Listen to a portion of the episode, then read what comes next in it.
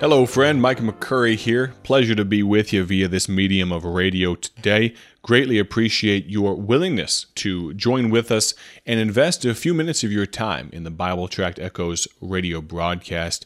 We will be returning to our discussion on wisdom, our discipleship study number 11 on wisdom. I did realize that by happenstance, by coincidence, or maybe by the providence of God at this particular time of year, with just a few days remaining before a major election, we're talking about wisdom. Imagine that. Something that seems to be so lacking from the mainstream, so lacking from so many that happen to be running for office, it appears at times. And I know I shouldn't point too many fingers because I oftentimes lack wisdom. And if you are honest with yourself, I think we could all say that. We all need more biblical wisdom in our life. So I'm excited for us to take a few moments and conclude this study. Before we do that, I'd like to ask you to do this. Would you download the Bible Truth app? I'd like you to go to the App Store on your iPhone, maybe on your Android, your Amazon tablet, your Apple TV, Roku, you name it, and search for Bible Truth. You'll see a dark red, almost a burgundy background app icon with what you can tell is a podcast or a radio broadcast microphone. There's a cross that you can tell is part of the motif, part of the design what I'd like you to do is download that app. There will be some amazing features, some amazing resources and content that I think will be well worth your time. Next week, we're going to talk a lot about what the Lord, the open doors that the Lord has opened up for us in relation to that app. I'd like for you to take a peek at it and give me your thoughts. You can send me an email, send me a text. I've given my text number many times, but I'll give it one more time 309 316 7240. In all seriousness, I'd love to hear your comments, your critiques, even your criticisms, or if you have questions. If there's something that doesn't quite make sense about it, let me know.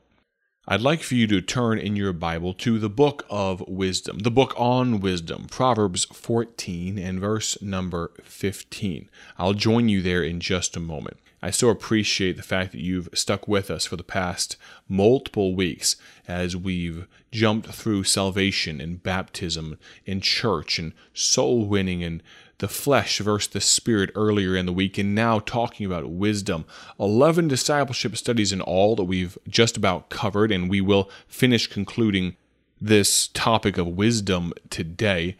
I'd like for you to continue with us. We have a few more to go, Lord willing, and then there's something special. I think we may unveil it around the turn of the year, around January 1st, thereabouts.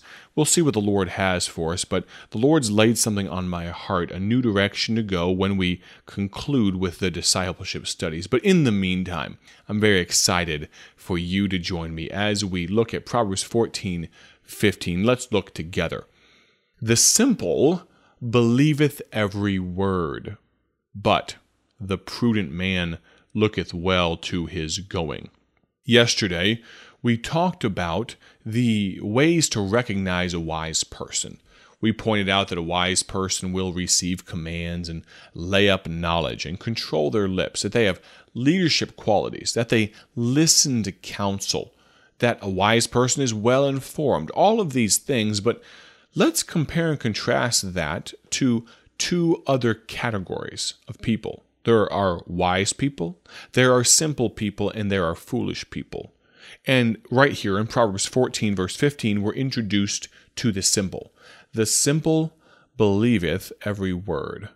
I do wonder if there are any correlations that can be drawn between this particular verse and those that routinely watch and believe the mainstream media, or maybe even just believe everything that floats across their news feed on Facebook. Please understand, if you are of that persuasion, if you seem to believe more than you should, and you're not quite in the category of the prudent man, I'm not being insulting. Let me show you why. Simple means inexperienced. This is the young person who has not gotten acquainted with life's dangers. That's what kind of person a simple one is. This also applies to new Christians. Maybe you yourself have not known Christ that long. Maybe you have not had an incredibly long relationship with Jesus Christ. And maybe you could be considered, and maybe you're wise enough already to know that there are aspects of your life that are simple. You see, the simple can be easily swayed. Many times, those that are simple are the target of schemes and the, the bewilderment of cults and things of that nature. The wise man knows God's commands well enough, and the simple man just does not. He needs teaching.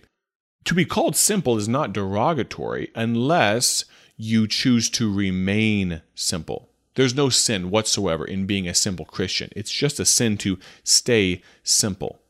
Proverbs 7, verse 7 says, And behold, among the simple ones I discerned among the youths a young man, void of understanding.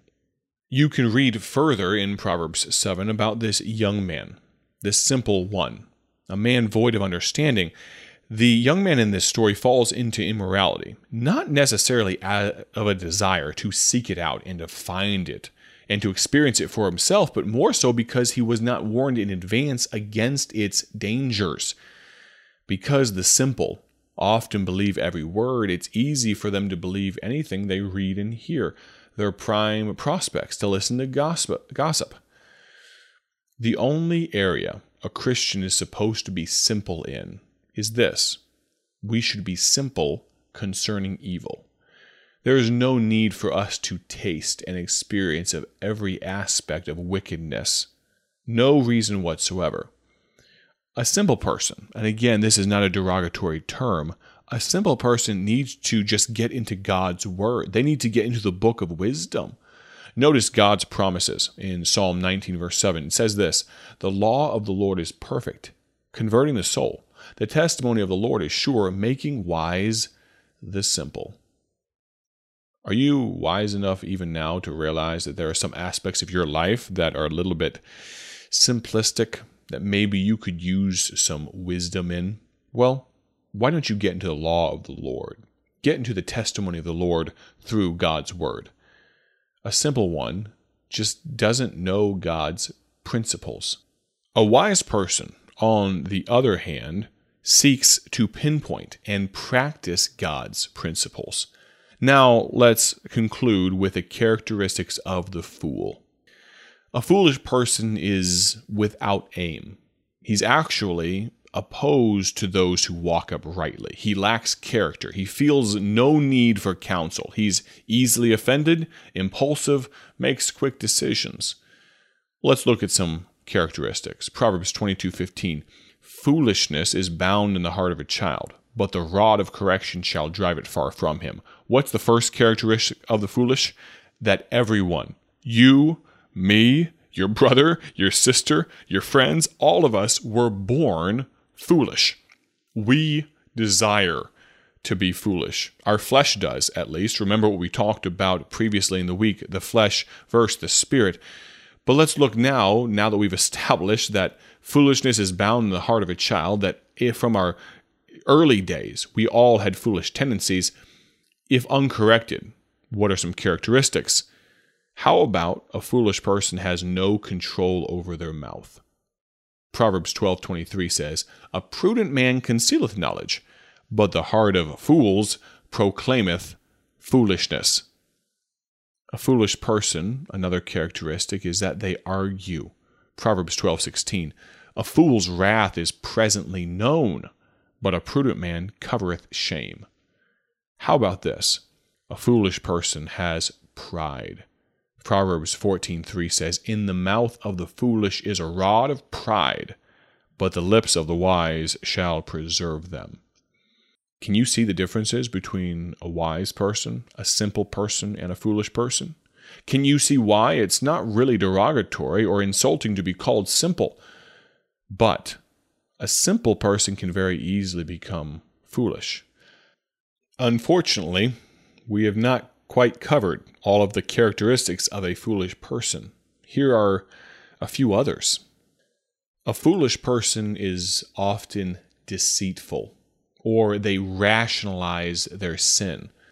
They don't just rationalize their sin to others, but they rationalize it to themselves.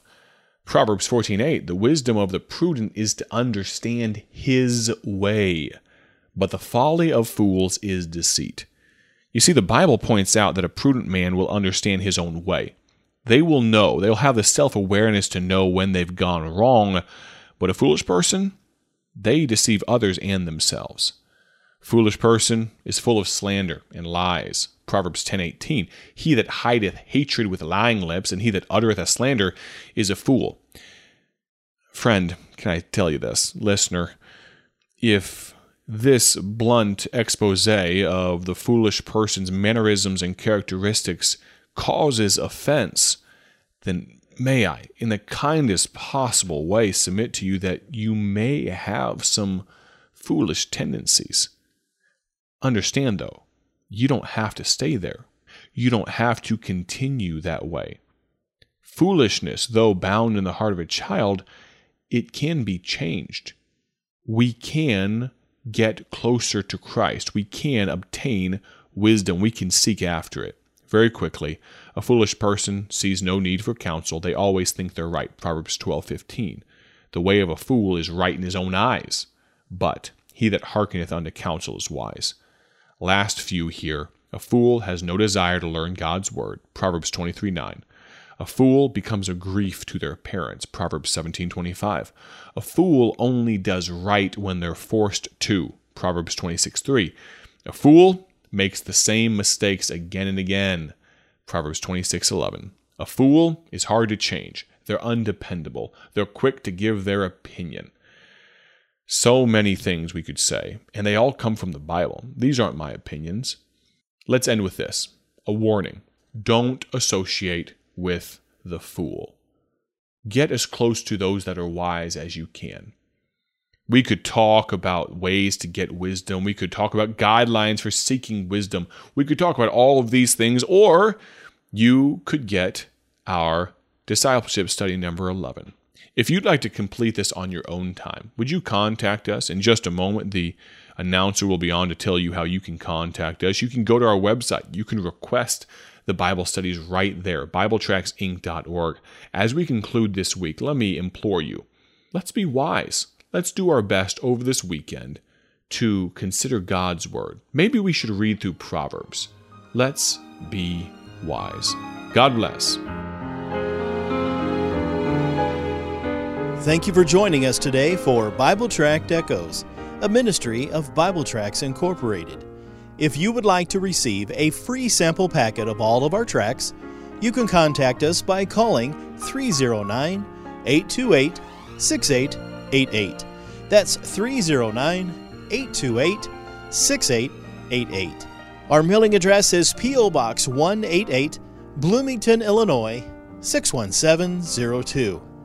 A faster way to contact us is to go to our website at BibleTractsInc.org. That's BibleTractsInc.org.